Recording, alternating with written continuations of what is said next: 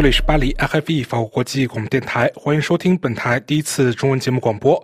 今天是二零二四年一月二十一日，星期日，现在是国际标准时间二十二点，巴黎时间二十三点，北京和港台时间六点。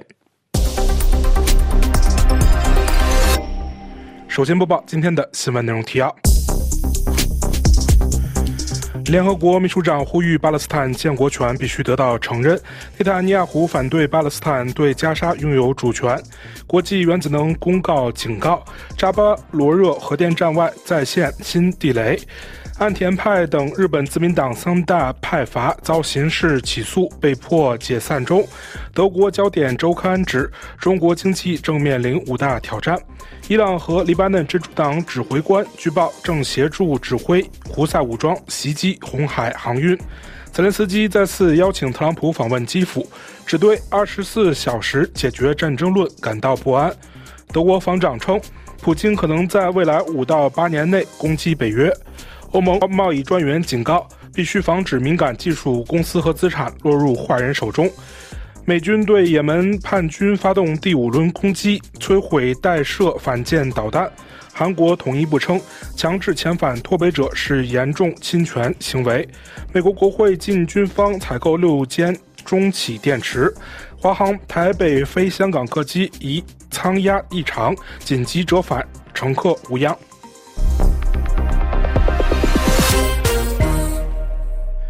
听众朋友们好，我是福林，下面请听今天新闻节目的详细内容。联合国秘书长呼吁巴勒斯坦建国权必须得到承认。内塔尼亚胡反对巴勒斯坦对加沙拥有主权。今天，我台记者安德烈为你带来的报道。联合国秘书长古特雷斯周六在乌干达举行的不结盟国家峰会上表示，巴勒斯坦人民建设自己国家的权利必须得到所有人承认，谁对此否认都不可接受。他说，拒绝接受以色列与巴勒斯坦两国并存方案，否认巴勒斯坦人有权建立自己的国家，都是不可接受的。如此将无限延伸冲突，构成对全球和平和安全的重大威胁，激化和极化全球的极端主义。不过，同一天，以色列总理内塔尼亚胡表示，他在美国总统拜登面前重申反对巴勒斯坦在加沙走廊拥有主权的想法。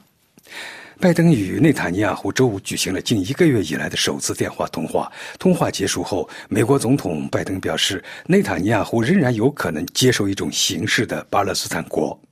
但以色列总理办公室周六表示，内塔尼亚胡与拜登通话时，内塔尼亚胡重申了他的政策：一旦摧毁了哈马斯，以色列有权保留对加沙走廊的安全控制，以保证加沙永远不会构成对以色列的威胁。这一要求驳斥了巴勒斯坦主权的说法。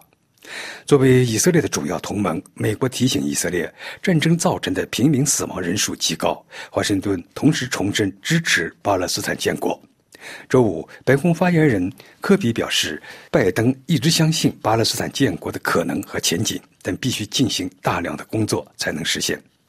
此前，内塔尼亚胡已经宣称，以色列必须对约旦河以西的安全拥有一个整体的控制权，这是一个必须的条件。这与有关巴勒斯坦主权的想法是矛盾的。国际原子能公告警告。乌克兰扎波罗热核电站外再现新地雷。新台记者杨梅为您带来的报道。国际原子能机构在周五发表的公告中指出，国际原子能机构小组此前在扎波罗热核电站外围缓冲区内发现的地雷已于2023年11月被移除，但如今又重新出现。出现地雷的地区是电站操作人员无法进入的地区。公告指出，弹药的存在不符合国际原子能机构的安全标准。去年7月23日，国际原子能机构专家在核电站的缓冲地带及内外部屏障地区。发现了反步兵定向地雷，而且朝向远离厂址的方向。专家组在走访过程中没有在厂区发现任何地雷。当时的初步评估认为，这些地雷的引爆应该不会影响厂址的核安全和安保系统。但国际原子能机构总干事格罗西强调，在该地区安置这些爆炸物不符合国际原子能机构的安全标准，并会给核电站工作人员带来额外的心理压力。不过，他在去年七月份接受法。国媒体采访时也强调，他认为国际原子能机构在扎波罗热的工作人员并未发现俄方有发动攻击的迹象。昨天周五发表的公告指出，这些被移除的地雷又重新出现在外围区。去年六月，乌克兰情报局局长以及乌克兰总统曾经先后警告俄罗斯正在计划对扎波罗热核电站展开攻击。而俄罗斯媒体引述俄罗斯国防部长绍伊古指出，基辅政权试图借此制造核灾难、威胁笼罩的假象。国际原子能机构抱怨说，该机构被禁止进入核电站的某些地区。法新社报道说，今年一月，莫斯科以安全为由限制人员进入扎波罗热核电站，位于第聂伯河的沿岸，位于俄乌两国战场的前线。岸田派等日本自民党三大派阀遭刑事起诉，被迫解散。今天，我台驻东京特记者楚良一为您带来的报道。十九日，东京地方检察厅特搜部以涉嫌政治资金集资宴会收入的回扣没有在政治资金收支报告书中记载，违反政治资金规制法，对岸田文雄首相率领的自民党第四大派阀岸田派的会计负责人进行简易起诉。自民党最大派阀安倍派和第五大派阀二阶派的会计负责人进行在家起诉，执政党自民党三大派阀遭起诉，动摇了执政六十多年的自民党根基。三大派阀领导人被迫相继宣布解散涉案派阀组织。政治资金规正法规定，如果有人购买价值超过二十万日元的政治资金集资宴会券，必须在政治资金收支报告书收入栏填写购买者的姓名、金额、购买日期等详细信息。起诉书显示，岸田派在从2018年开始的三年里，大约有三千万日元的政治资金收入没有在政治资金收支报告书中记载。安倍派自2018年起的五年内，有约6.75亿此种收入及6.76亿日元的支出。没有记载，而二阶派从二零一八年开始的五年里，则有二点六四亿日元的政治资金收入和一点一六亿日元的支出没有记载。法广特约记者楚良一发自东京。德国焦点周刊指中国经济面临五大挑战。今天我台驻柏林特记者丹兰为您带来的报道：德国媒体对中国经济增长数据发表了看法。德国商报表示，中国总理李强在达沃斯世界经济论坛上提前透露了中国去年的经济增长数据。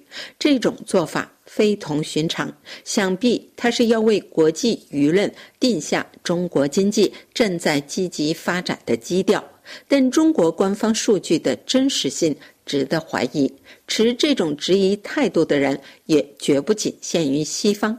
已经去世的前总理李克强就是以经常公开质疑官方经济增长数据而闻名的政治家。李克强曾形容。GDP 统计数据是人为的，因此是不可靠的。德国焦点周刊也表示，中国又爆出美好增长数据，但专家对此存怀疑态度。美国智库 Audium 日前撰文称，中国政府很可能会宣布百分之五左右的增长。事实上，根据分析，增长率预计只有百分之一点五。中国经济。面临五大挑战，则是显而易见的：一是房地产危机持续；二是消费保守；三是通货紧缩；四是人口萎缩；五是美国今年大选给中国经济带来的不确定性。多消费，这是柏林丹兰法国国际广播电台中文部专稿。伊朗和真主党指挥官据报正协助胡塞武装袭击红海航运。据路透社援引四名地区消息人士和两名伊朗消息人士报道，伊朗伊斯兰革命卫队和黎巴嫩真主党的指挥官正在也门当地帮助指挥和监督胡塞武装对红海航运的袭击。上述四名地区消息人士说，伊朗训练武装并资助了胡塞武装。在加沙战争爆发后，伊朗加强了对该民兵组织的武器供应。这场战争是在伊朗支持的武装分子哈马斯于去年十月七日突袭以色列后爆发的。消息人士说，德黑兰间接向胡塞武装提供了先进的无人机、反舰巡航导弹。精确打击弹道导弹和中程导弹。胡塞武装从去年十一月开始以商船为目标，并宣称声援加沙的巴勒斯坦人。尽管消息来源均表示，伊朗伊斯兰革命卫队指挥官和顾问还提供专门技术、数据和情报支持，以确定每天通过红海的数十艘船只中哪些是前往以色列的，哪些是胡塞武装应打击的目标。华盛顿上月曾指责伊朗深度参预了针对红海航运的计划行动。伊朗情报对胡塞武装瞄准船只至关重要。白宫在回应路透社的置评请求时指出，此前曾公开评论伊朗是如何支持胡塞武装行动的。泽连斯基再次邀请特朗普访问基辅，只对二十四小时内解决战争论感到不安。乌克兰总统泽连斯基近日在受访时表示，他对美国前总统特朗普重返白宫的前景感到担忧，认为特朗普声称他能在二十四小时内解决俄乌战争的说法是非常危险的。在周五播出的英国电视四台的专访中，泽连斯基再次邀请特朗普访问基辅，但前提是特朗普必须兑现其承诺。泽连斯基在采访中说：“唐纳德·特朗普，我邀请你来乌克兰，来基辅。如果你能在二十四小时内解决战争，我想你来就足够了。”泽连斯基还再次要求特朗普分享他迅速结束战争的计划。如果特朗普真的有如此的计划的话，泽连斯基对美国采取未考虑乌克兰观点的单边行动表示担忧，并指特朗普的和平计划缺乏细节。他称，这位美国前总统的言论非常危险，并担心特朗普提出的谈判解决方案可能会让乌克兰向俄罗斯做出重大让步。泽连斯基谈到，特朗普说他将独立做出关于战争的决定。不，我说的甚至不考虑俄罗斯，而是没有双方，没有我们。如果他公开这样说，那么就有点吓人了。我见过很多很多受害者，但这真的让我有点不安。泽连斯基补充说：“因为即使特朗普的想法还没有人听说过，对我们我们的人民不起作用，他还是会不择手段地实施他的想法，这让我有点担心。”德国防长称，普京可能在未来五到八年内攻击北约。德国国防部长皮斯托留斯近日在受访时警告说，日益好战的俄罗斯总统普京可能会在不到十年的时间内攻击北约。皮斯托留斯在周五发表的一篇采访中告诉德国《每日镜报》说：“我们几乎每天都能听到来自克里姆林宫的威胁，因此我们必须考虑到，普京甚至有一天会攻击北约国家。”虽然目前俄罗斯不太可能发动攻击，但这位德国防长补充说：“我们的专家预计，在五到八年的时间里，这种可能性是存在的。”自2022年2月俄罗斯全面入侵乌克兰后，俄方对一些邻国，包括北约成员国中的波罗的海国家和波兰以及摩尔多瓦，加强了侵略言论的力度。这促使欧洲高级国防官员对发生重大冲突的风险发出频频警告。欧盟贸易专员称，必须防止敏感技术公司和资产落入坏人手中。在布鲁塞尔准备公布加强经济安全的措施之际，一位欧盟委员会高级官员表示，欧盟必须想方设法防止其最敏感的技术公司和资产落入坏人手中。这些建议旨在帮助欧盟在软件、芯片和飞机等核心行业保持竞争力，并在全球不稳定时期降低包括中国在内的竞争对手控制重要基础设施的可能性。美军对也门叛军发动第五轮攻击摧毁弹射反舰导弹。听众朋友们今天新闻节目的详细内容播送完了。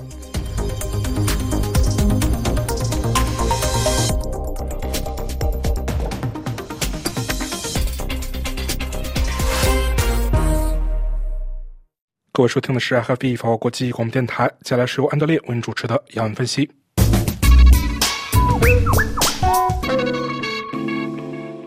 各位大家好，中国年增长率实现百分之五点二，超过政府预定目标。中国总理李强在达沃斯论坛提前一天透露了这一数据，大约想安抚外界。中国经济形势向好，欢迎来中国投资。不过，他的乐观却被指为宣传秀。百分之五点二的增长率是在大一年超低基数上的增长率，缺乏说服力。且不要谈外资消费不到位、通货紧缩、房地产危机、青年失业率居高不下、人口下降等因素。这些危机将在二零二四年持续，而且今年还有一个美国大选带来的变数。总之，全球股市的反应则是即刻的泼冷水。对中国经济数据真实性的质疑不仅限于西方，德国商报就认为李强的前任李克强都公开质疑官方经济增长数据，不知这里指的是否是克强指数？为什么有克强指数？就是因为对。统计局的 GDP 不大放心。当然，随着习近平集权，李克强经济大权旁落，克强指数也失去了效力。至少，李克强在二零零零年两会记者会上说过的“六亿中国人月收入仅一千元”是四方闻名的。而李强作为习近平的亲信，直接得位于习，很难想象会质疑经济数据。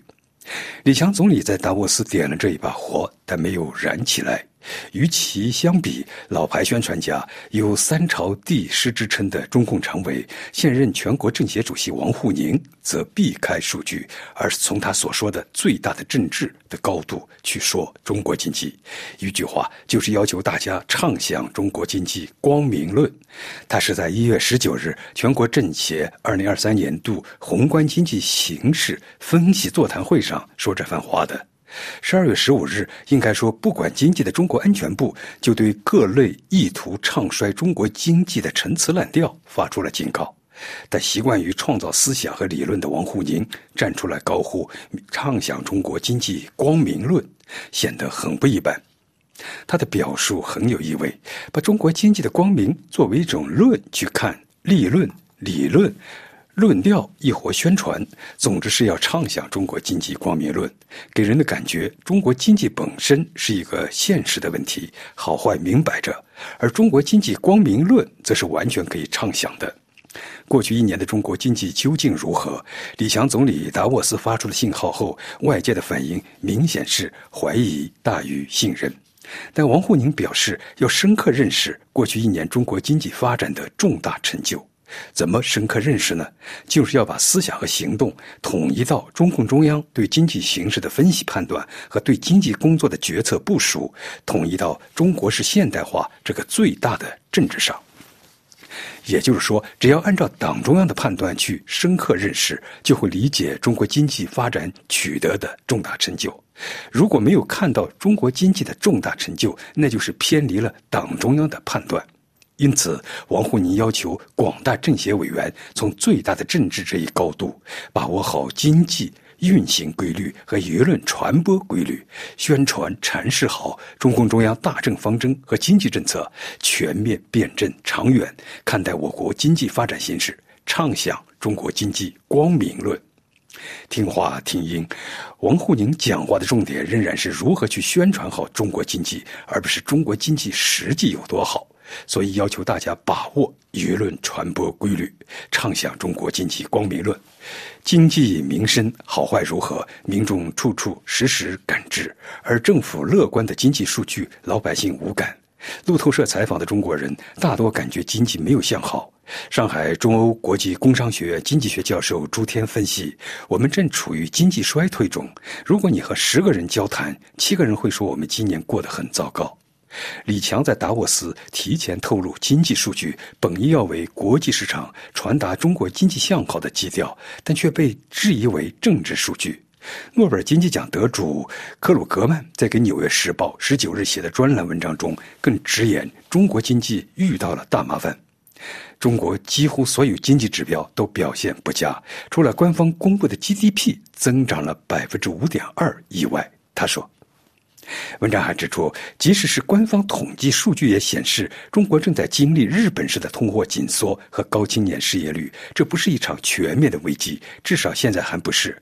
但有理由相信，中国正在进入一个停滞和失望的时代。而且，他最担心的是，中国的应对可能不会那么好。最可怕的是，他是否会试图通过军事冒险主义来转移人们对国内困难的注意力。因此，我们不要对中国的经济下滑幸灾乐祸，这可能会成为所有人的问题。经济问题严重，王沪宁要求政协委员畅想中国经济光明论，无非是在迎合习近平的想法，即他所说的最大的政治。这让人联想起文革中流行的一首合唱曲：“就是好呀，就是好，就是好。”听众朋友，以上您听到的是安德烈主持的要闻分析，感谢瑞丽的技术合作，谢谢您的收听。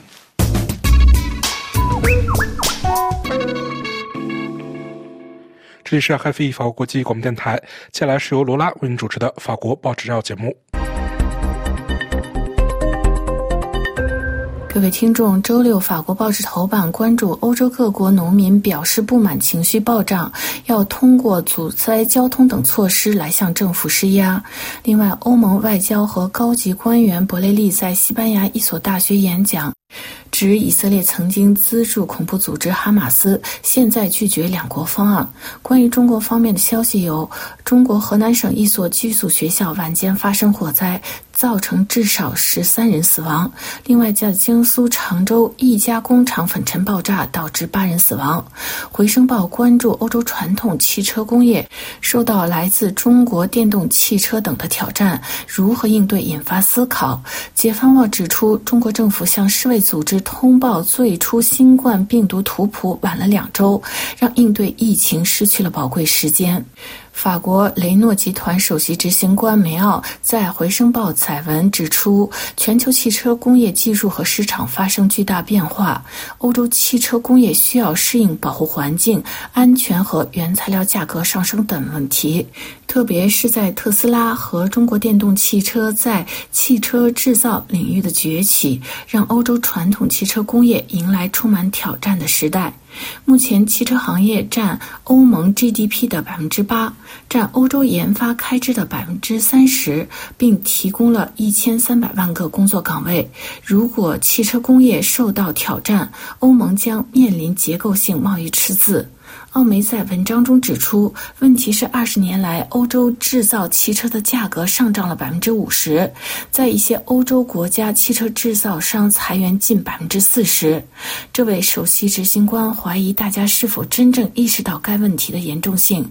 他呼吁迫切需要建立统一的欧洲汽车法律体系，来应对中国等国的激烈竞争。欧洲拥有一百五十多年悠久的制造燃油汽车的传统，有完整的产业链和庞大的汽车市场，还有如宝马、奔驰、大众等全球排行前列的汽车品牌。现在，欧洲的汽车制造商还需要在其他不同领域领先，如电动汽车、软件、移动服务和循环。经济等，加之技术、原材料和法规迅速变化，让该行业面临挑战。而且，中国电动汽车崛起，并且进一步在电动化、智能化等领域领跑国际市场。而且，中国还掌控全球百分之七十五的汽车电池的生产。雷诺汽车首席执行官梅奥指出，欧盟缺乏发展汽车工业的全局观念。欧洲汽车工业首先需要技术创新，其次需要欧洲有共同的发展政策，在关键领域还需要集体合作，共同应对。他指出，欧洲曾经成功做到过，那就是制造了空客集团。另外，《解放报》引述《华尔街日报》的消息显示。从美国卫生和公共服务部获得了文件，显示一位中国研究员于二零一九年的十二月二十八日，将新冠病毒的结构几乎完整的程序传送到了一个美国政府运营的数据库，至少比北京向世卫组织披露这种致命病毒的细节要早两周。该报指出，中国官员在新冠疫情早期仍在公开描述武汉爆发的病情为未知原因。的病毒性肺炎，也尚未关闭华南海鲜批发市场。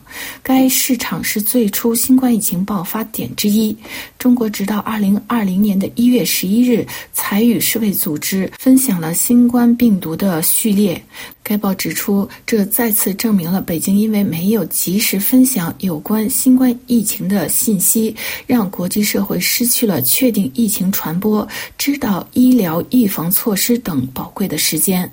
另外，《费加罗报》在科技版刊登长篇分析报道，关注随着人工智能的发展，网络诈骗也在迅速增加，如利用人工智能在网上谎称法国品牌巴黎的 Chloe 清仓甩货，减。价至少百分之七十。其实该店早在二零一七年已经关闭。不法分子利用这个店名，用虚假的信息和代购网站等，在网上大步散布欺骗广告，实际上销售从中国制造的产品。经过调查发现，这些贩卖假冒法国品牌的网站的母公司设在香港。各位听众，今天的法国报纸摘要节目由罗拉编辑播报，感谢各位的收听，也感谢法广技术人员的合作。我们在下次节目中再会。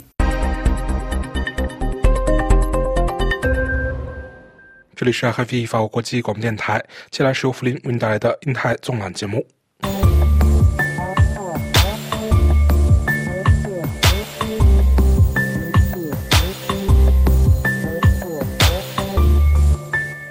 听众朋友们好，英国国防大臣沙普斯一月十五日在伦敦兰开斯特宫发表了题为《保护英国免受更危险世界的威胁》的国防政策演讲。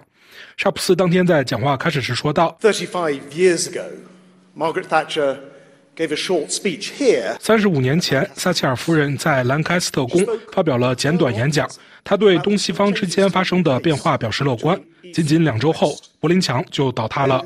这是一个新时代的黎明，存在的威胁被消除了，一个新的全球好感因素蔓延到了国防领域。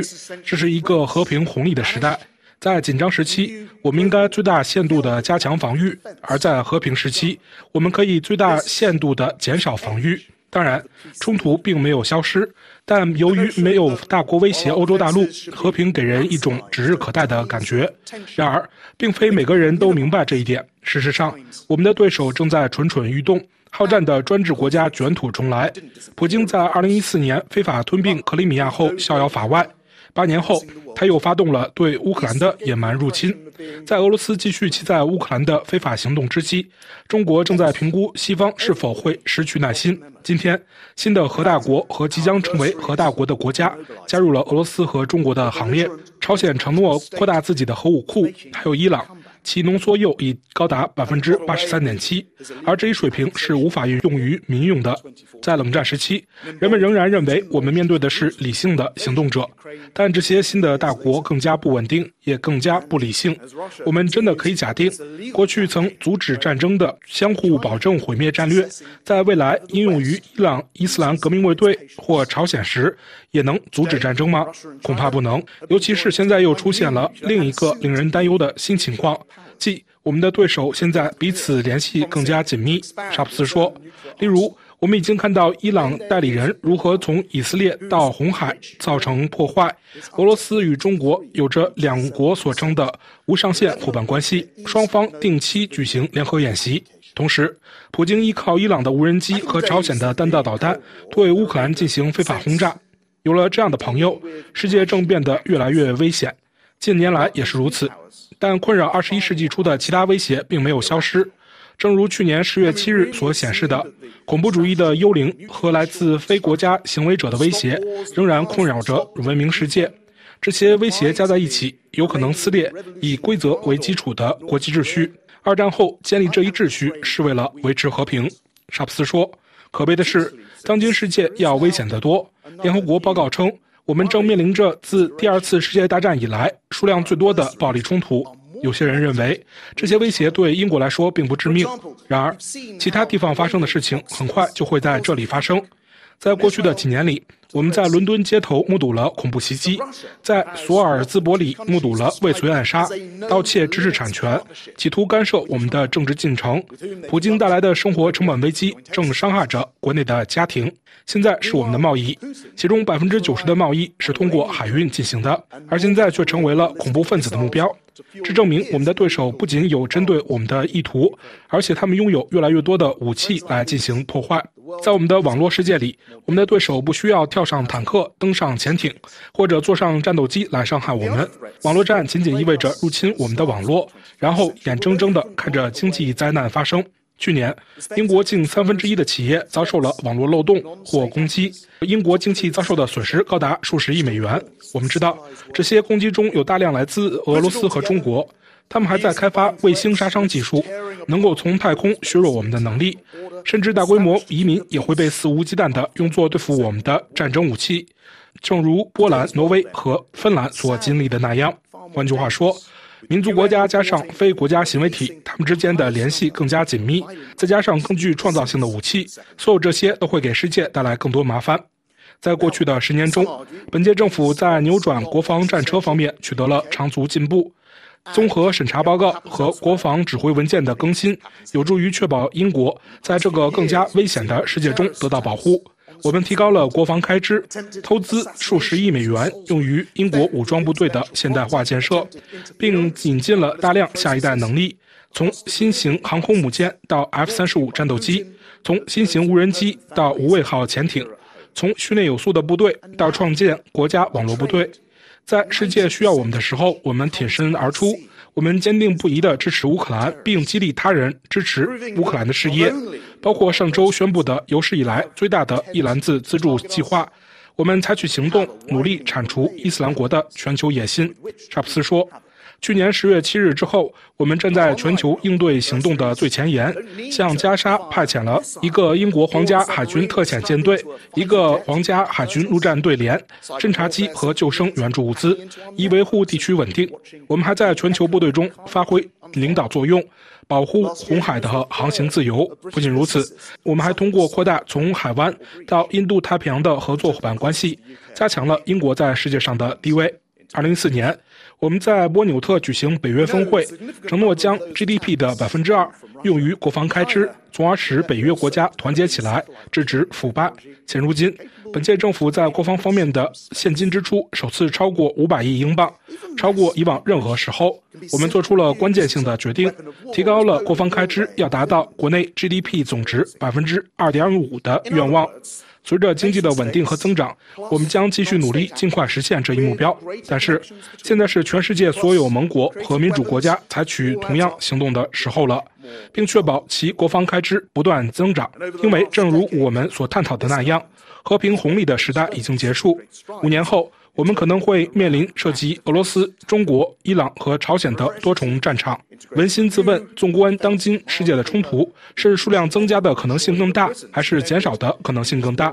我想大家都知道答案，可能会增加。因此，二零二四年必定是一个转折点。沙普斯说：“对乌克兰来说。”这将是决定其国家命运的一年。对世界而言，这将是世界上最民主的一年。全球近一半的人口将参加投票，而对于英国来说，这也必须是决定我们国防未来的时刻。选择是严峻的。有些人，尤其是左翼人士，倾向于把英国说得一无是处。他们认为英国不再拥有影响世界事件的力量。我们应该以某种方式自我封闭，忽视我们海岸以外发生的事情。我则坚信，这些不爱国、贬低英国的末日论者是大错特错的。他们的做法会让我们盲目的驶入一个专制时代。因此。我们必须做出不同的选择。我们伟大岛国的历史为我们指明了方向。英国以前经常完成看似不可能的任务。我们的历史上不乏面对威胁并取得胜利的时刻。但展望未来，我们正处于一个新时代。我们必须做好准备，威慑我们的敌人，领导我们的盟友，保卫我们的国家。沙普斯说，在威慑方面。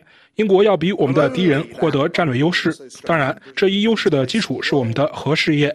在核危险日益加剧的今天，我们持续的海上威慑力量为我们提供了终极保护。正因如此，我们斥资约三百一十亿英镑引进下一代无畏号潜艇，并升级我们的威慑力量。在一个竞争更加激烈的世界，我们需要将威慑的目标同样带到我们的常规部队中。因此。我们将现代化作为一个至关重要的优先事项。我们需要做出长期的能力决策，将我们的英国武装部队转变为强大的威慑力量，使其能够保持英国的战略优势，并使其能够同时在多个战区取得我们所需的成果。上周，在不到二十四小时的时间里，英国既采取行动抵御胡塞武装，又将我们对乌克兰的支持提升到创纪录的新水平。这有力地证明了这项工作日益取得的成功。查普斯说：“如果普京认为我们会因为中东事件而分心，那么上周由于本届政府做出的长期决定，普京的希望肯定落空了。在一个复杂的世界里，没有哪个国家可以独善其身。因此，我们必须继续加强我们的联盟，让世界知道我们的联盟是牢不可破的。防务在许多方面都是我们与世界各国关系的基石。我们拥有世界领先的武装部队、尖端的工业基础以及支持盟友的意愿。”这就是英国成为众多国家首选合作伙伴的原因，而在我们的伙伴关系中，北约仍然是最重要的。成立七十五年后的现如今，北约的规模比以往任何时候都要大，但挑战也更大了。这就是为什么英国向北约投入了几乎全部的空中、陆地和海上资产。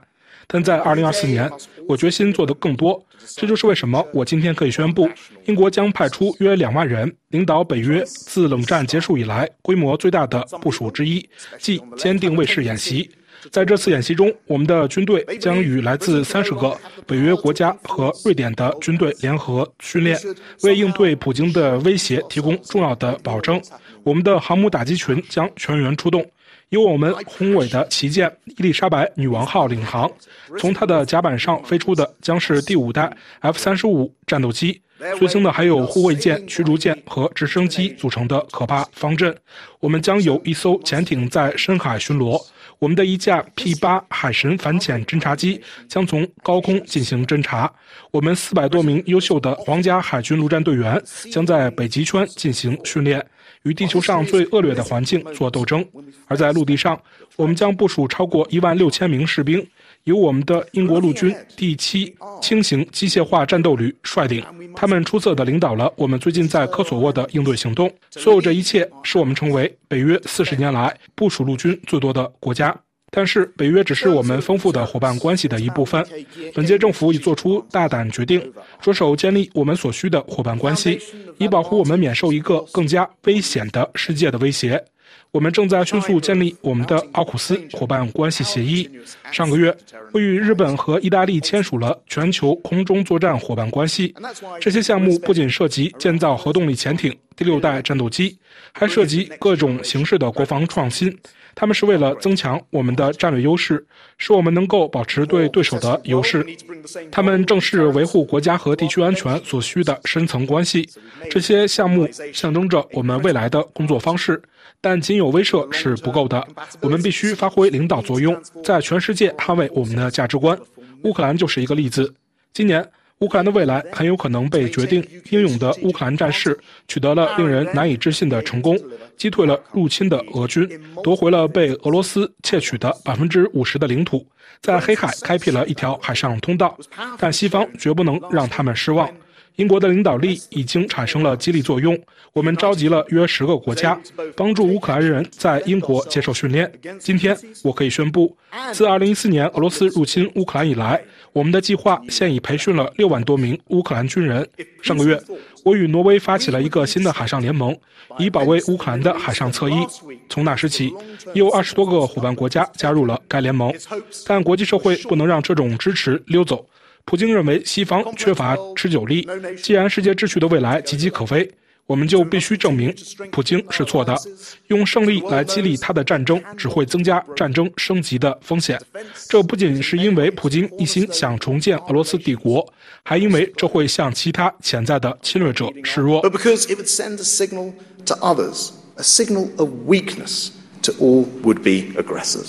听众朋友们，感谢您的收听，也感谢飞利浦的技术合作。请在我们的“英泰纵览”栏目中查看本期节目的详细内容。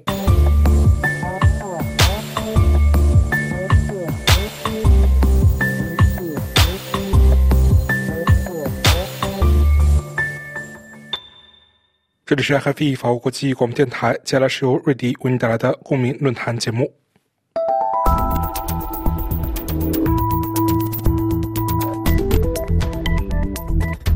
各位听众，二零二三年十一月，前美国国务卿亨利·基辛格在百岁高龄辞世，象征性的宣告了中美关系一个时代的结束。一九七一年七月，身为美国总统国家安全事务助理的基辛格，奉总统尼克松的嘱托，密访北京，让冷战中的中美关系兵器对立走向彼此迈出了第一步。此后的数十年间，基辛格继续频繁往来于中美之间，但中美关系早已经从一九七八年正式建交后的蜜月期，跌落到近年来的全面战略竞争。二零二三年七月中，这位被称作是中国的老朋友的中国通最后一次访问北京，受到极高规格的接待，与其实中美高层互动的气氛形成强烈的反差。而中美两国领导人几个月后在旧金山的会晤，显然也没能让紧张的双边关系重新春暖花开。美国卡特中心中国项目负责人刘亚伟博士认为，中美关系遇到的困难显示中美彼此间尚有太多的误解和迷思。如何看待基辛格在中美关系中的作用？二零二四年中美建交四十五周年，如何理解数十年的交流与互动之后，中美之间仍有如此多的不理解？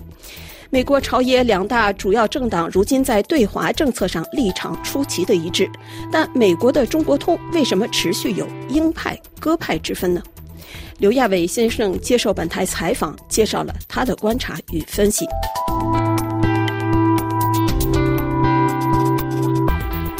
基辛格被看作是国际外交舞台上的重要人物，但在中美关系走向对立紧张的今天。各界对他所扮演的角色评价不一，北京当局常年将他封为座上宾，称他是老朋友。台湾方面则有不少人将美国与退守台湾的中华民国断交而归咎于他。近年来，则有人认为基辛格在一定程度上误导了美国的对华政策。基辛格究竟在时任美国总统尼克松的对华政策中发挥了怎样的作用呢？刘亚伟先生表示，基辛格首先呢是移民，出生在德国。所以他后来变成美国人以后，呃，作为我们这样的来自海外的，肯定我们，呃，都知道别人是怀疑我们的这个 loyalty 什么之类的。所以我觉得这个东西可能对他是非常重要。所以基辛格，呃，做的所有的事儿，呃，他不是为任何一个其他国家。去帮助这个国家做什么事儿，他做的所有的事儿都是以美国的利益为重的，所以这一点是任何人都不应该忘记。所以对台湾来说也犯不着说基辛格出卖你，对，因为对基辛格来说，权衡这个台湾跟美国保持关系，还是大陆跟美国保持关系，对未来的美国的国家安全利益来说，当然跟大陆保持关系这个更重要了。所以大陆的说基辛格的好话，我觉得他们。呃，给基辛格戴的这个高帽子也就够多的了。实际上，所谓的破冰之旅，从一开始就是尼克松自己的想法。基辛格开始的时候认为尼克松是异想天开，甚至他告诉黑格，这是有记录在案的，说是尼克松真是疯了，说他要到中国去访问，让我去。当然，他作为一个外交官，我觉得他的这个外交手段应该还是呃非常的高，所以他能够呃跟这个。周和周的助手后来和毛能把这个事情谈成，我觉得在这方面，就是说具体的程序方面，他应该是有自己的贡献。有些美国人批评他说，他被毛被周的风度、智慧、幽默所倾倒，所以有时候偶尔会放弃美国这个最高的利益。这是不是真的，我就不知道了。所以我想强调的是，尼克松是为美国服务。其次，其他什么国家怎么去解释，呃，做这个事儿，都是从他们个人的这个感情立场上出发的，呃，用不着太计较他们是台湾人是怎么说的，或者大陆人怎么说的。呃，基辛格后来呃这些年呢，其实一直在频繁往返于中美之间，他在其中扮演什么样的角色？我觉得他往返中国，据说有的人说。这个他去了，他说他记不清去了多少次了，几十次、上百次。我觉得更多的是这个商业上的需求，因为基辛格就是他的这个公司，呃，是一个收费的、追求利润的一个商业性的公司，他是为各大公司寻求政府的各种优惠到中国去。当然，如果中美那个时候有一些问题，他会主动的向中方说你们。对美国政府有什么要求或者是想法，我是可以传达。所以他回去以后呢，我据这个刚才我提到的一个作家孟杰木，就是 James Mann 说呢，这个基辛格从海外回来，当然不包括是中国了，还有其他的这个国家，因为基辛格的公司的这个生意应该是遍及全球了。他会主动的到美国国务院，然后到白宫说：“我刚从哪个国家回来，或者我刚从中国回来，这是中国领导人。”呃，对你们的一些想法，我负责传达一下。他最后一次到中国，呃，实际上是我看到这个兰普顿，兰普顿说他去中国之前找了一些中国通，他们在这个 Zoom 上一共谈了这个两个多小时，然后就问说，我如果到中国去，会不会让拜登政府生气不高兴，或者会不会干扰美国的对华政策？那最后他们做出决定是他去。就是他认为，就包括给他提供咨询的人也认为，就是说，中美的关系的确是到了一个呃比较危险的阶段。呃，也许你去会起到一些作用，但并不是说是政府派他去的。那中国政府是不是邀请他去？那我觉得这个可能性可能更大一点。那呃，您刚才提到就是中美之间彼此缺乏了解，呃，您自己也有呃主办了一个网站叫中美印象，也是希望能够介绍。各方的观点能够加强这个沟通和理解。呃，那么您觉得他这种就是不理解，主要体现在哪些方面？我觉得不理解可能体现在很多方面。对中国来讲，他看到二零二零年的美国大选之后，二零二一年一月六号国会山的这种暴动，对吧？他看到对亚裔人的这种歧视，然后他看到美国抗议之初那么多人死亡和感染。他就觉得美国的整个的制度，美国的整个的 infrastructure 都都出了问题了，就是这个东升西降了。实际上，他很多他不意识到美国他自己的纠错的能力，他的老百姓可以报复这些做出决策的人，因为两年或者是四年以上的选举，老百姓认为你做的不好，他是可以把你扫地出门的。所以，中国的媒体、中国的一些学者就是盯着美国的这些呃乱象。然后呢，做出不符合实际的结论。那美国对中国的看法，那也是说中国现在对美国就是不但有愿望，而且有实力对美国构成威胁。我觉得他们对中国的这个实力的评估过高，呃，实际上并没有在一个现实的上下文里去看看中国，然后去综合评估中国的实力。所以两边儿这种相互的认知上的这个错误。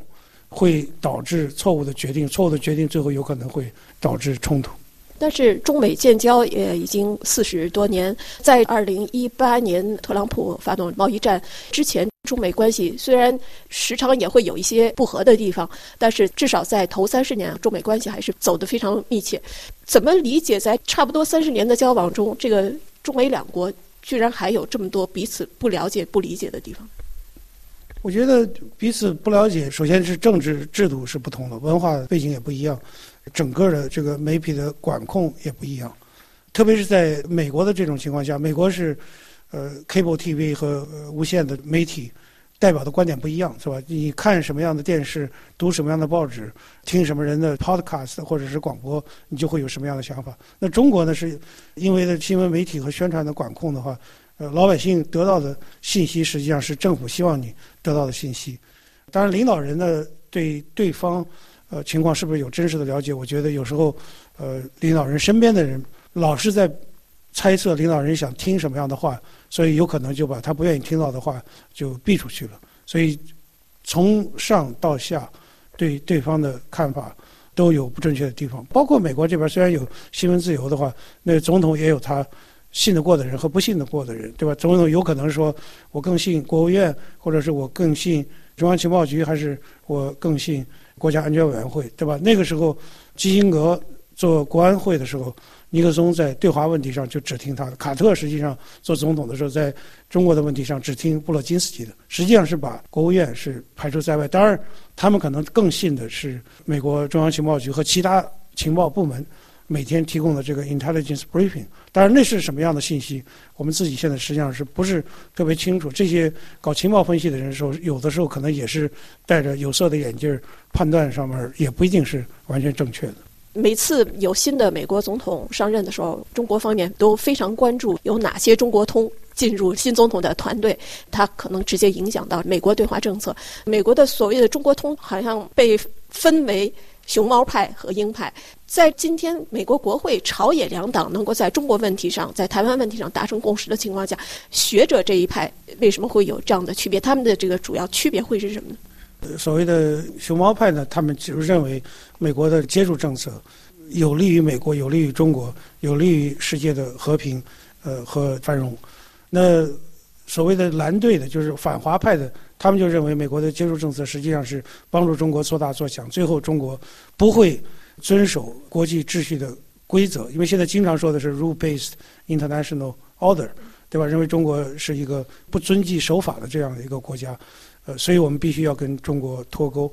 那我觉得这么些年来吧，中美之所以能够一路走下来，刚开始的时候是因为有苏联的存在，这是一个共同的威胁。那后来呢，就到了经济上。互惠，然后呢，又到了共同面对像气候变化这样的挑战。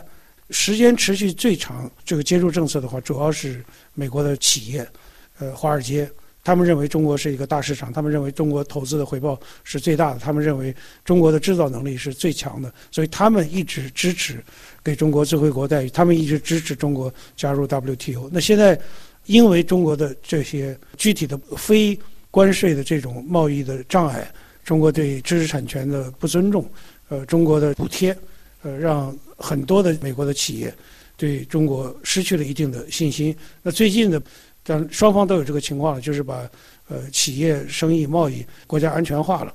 美国有更多的企业现在觉得在中国这样地方做难以为继吧，所以现在有。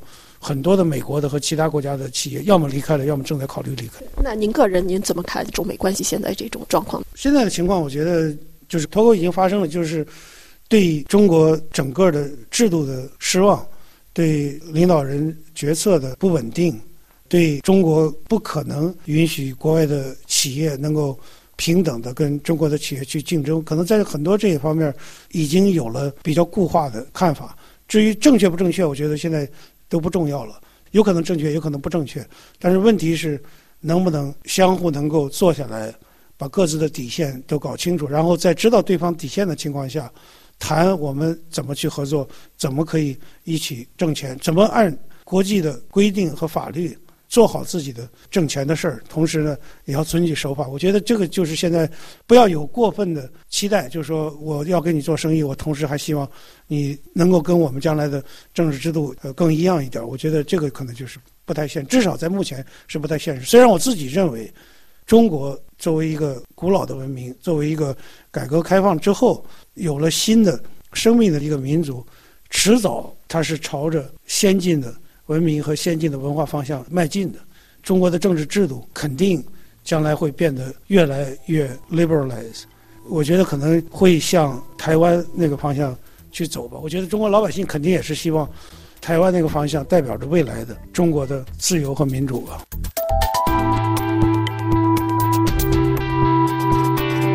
各位听众。刚才您听到的是对美国卡特中心中国项目负责人刘亚伟博士的采访，介绍他对中美关系起起伏伏中的中国通的观察与分析。本次节目由瑞迪主持，感谢苏黑亚的技术合作，感谢您收听，再会。这里是 RFI 法国际广播电台，接下来请听法语教学节目《L'affaire du coffret》。L'affaire du coffret。Cinquante-septième。在等待盗窃犯落网的时候，紧张的承受不了，大家都害怕认识那个盗窃犯。谁在试着倒卖盗窃的首饰箱？对于 ATM 呢，我希望这不是黑内；而对于那家，我希望这不是让 Pierre。 Bien. Tout le monde est là Alors récapitulons. C'est la ligne spéciale, on enregistre. Nadia, vous pouvez répondre. Allô Écoutez bien. Le coffret contre 2 millions d'euros. En coupure de 500. Et rappelez-vous, si vous ne venez pas seul, vous ne verrez plus vos amis. Ne vous inquiétez pas, Nadia. Tout se passera bien. On a l'habitude.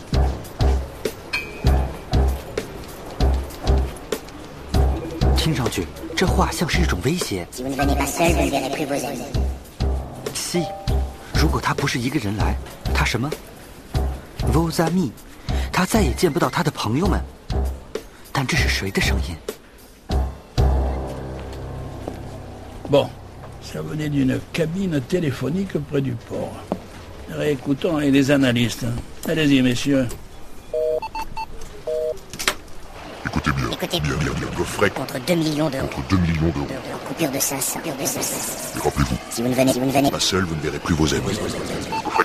Écoutez bien, écoutez bien. Ah là, ça ressemble à la voix de Jean-Pierre, hein, de Jean-Pierre, de Jean-Pierre, de Jean-Pierre. T'oublies pas, tu laisses tomber. Capici Qu'est-ce qu'on fait pour les bagues? Jean-Pierre, pas ici. Anne, Anne, attention ici. J'ai des amis là-bas, attention. Jean-Pierre n'est. Il n'est pas chez lui. Je crois qu'il est parti à Marseille. Nadia est en danger. Jean-Pierre et ses affaires. Nadia ne l'aime pas. Elle a pitié de lui. L'accident? Ça, c'est Jean-Pierre. Il est jaloux. Je ne l'aimais pas vraiment.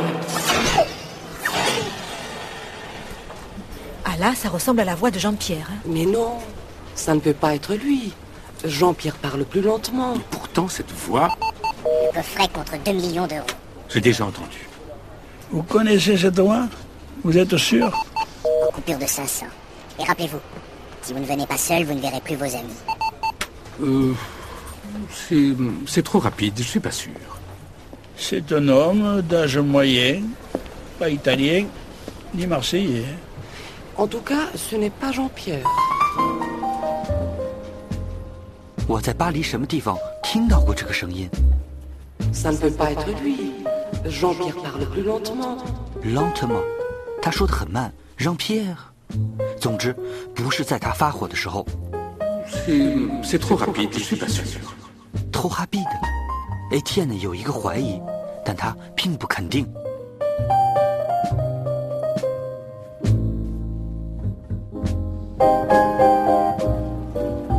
Lucas, viens, je veux te parler. D'accord。 Lucas, écoute, Jean-Pierre est un peu agressif, mais c'est un homme faible. Il est jaloux, mais ce n'est pas un voleur. agressif mais faible，好斗的，但是脆弱的。 Et rappelez-vous, si vous ne venez pas seul, vous ne verrez plus vos amis. 我希望那家是对的。不管哪个男人在说话，我希望一切都完满的结束。 À suivre. L'affaire du coffret 首饰箱的秘密由法国国际广播电台制作，编剧 Kadia Ingman，音乐 Iho Hondala，导演 Jean-Pierre c h e v i a r 和 Anushka Nodahas。这里是 FI 法国国际广播电台新闻重播，新闻提要。联合国秘书长呼吁巴勒斯坦建国权必须得到承认。内塔尼亚胡反对巴勒斯坦对加沙拥有主权。国际原子能公告警告，乌克兰扎波罗热核电站外再现新地雷。岸田派等日本自民党三大派阀遭刑事起诉，被迫解散。德国焦点周刊指中国经济面临五大挑战。伊朗和真主党指挥官据报正协助指挥胡塞武装袭击红海航运。泽连斯基再次邀请特朗普访问基辅，只对二十四小时内解决战争论感到不安。德国防长称，普京可能在五到八年内攻击北约。欧盟贸易专员指，必须防止敏感技术公司和资产落入坏人手中。美军对也门叛军发动第五轮攻击，摧毁带射反舰导弹。韩国统一部称，强制遣返脱北者是严重侵权行为。美国国会禁军方采购六间中企电池。华航台北飞香港客机疑舱压异常，紧急折返，乘客无恙。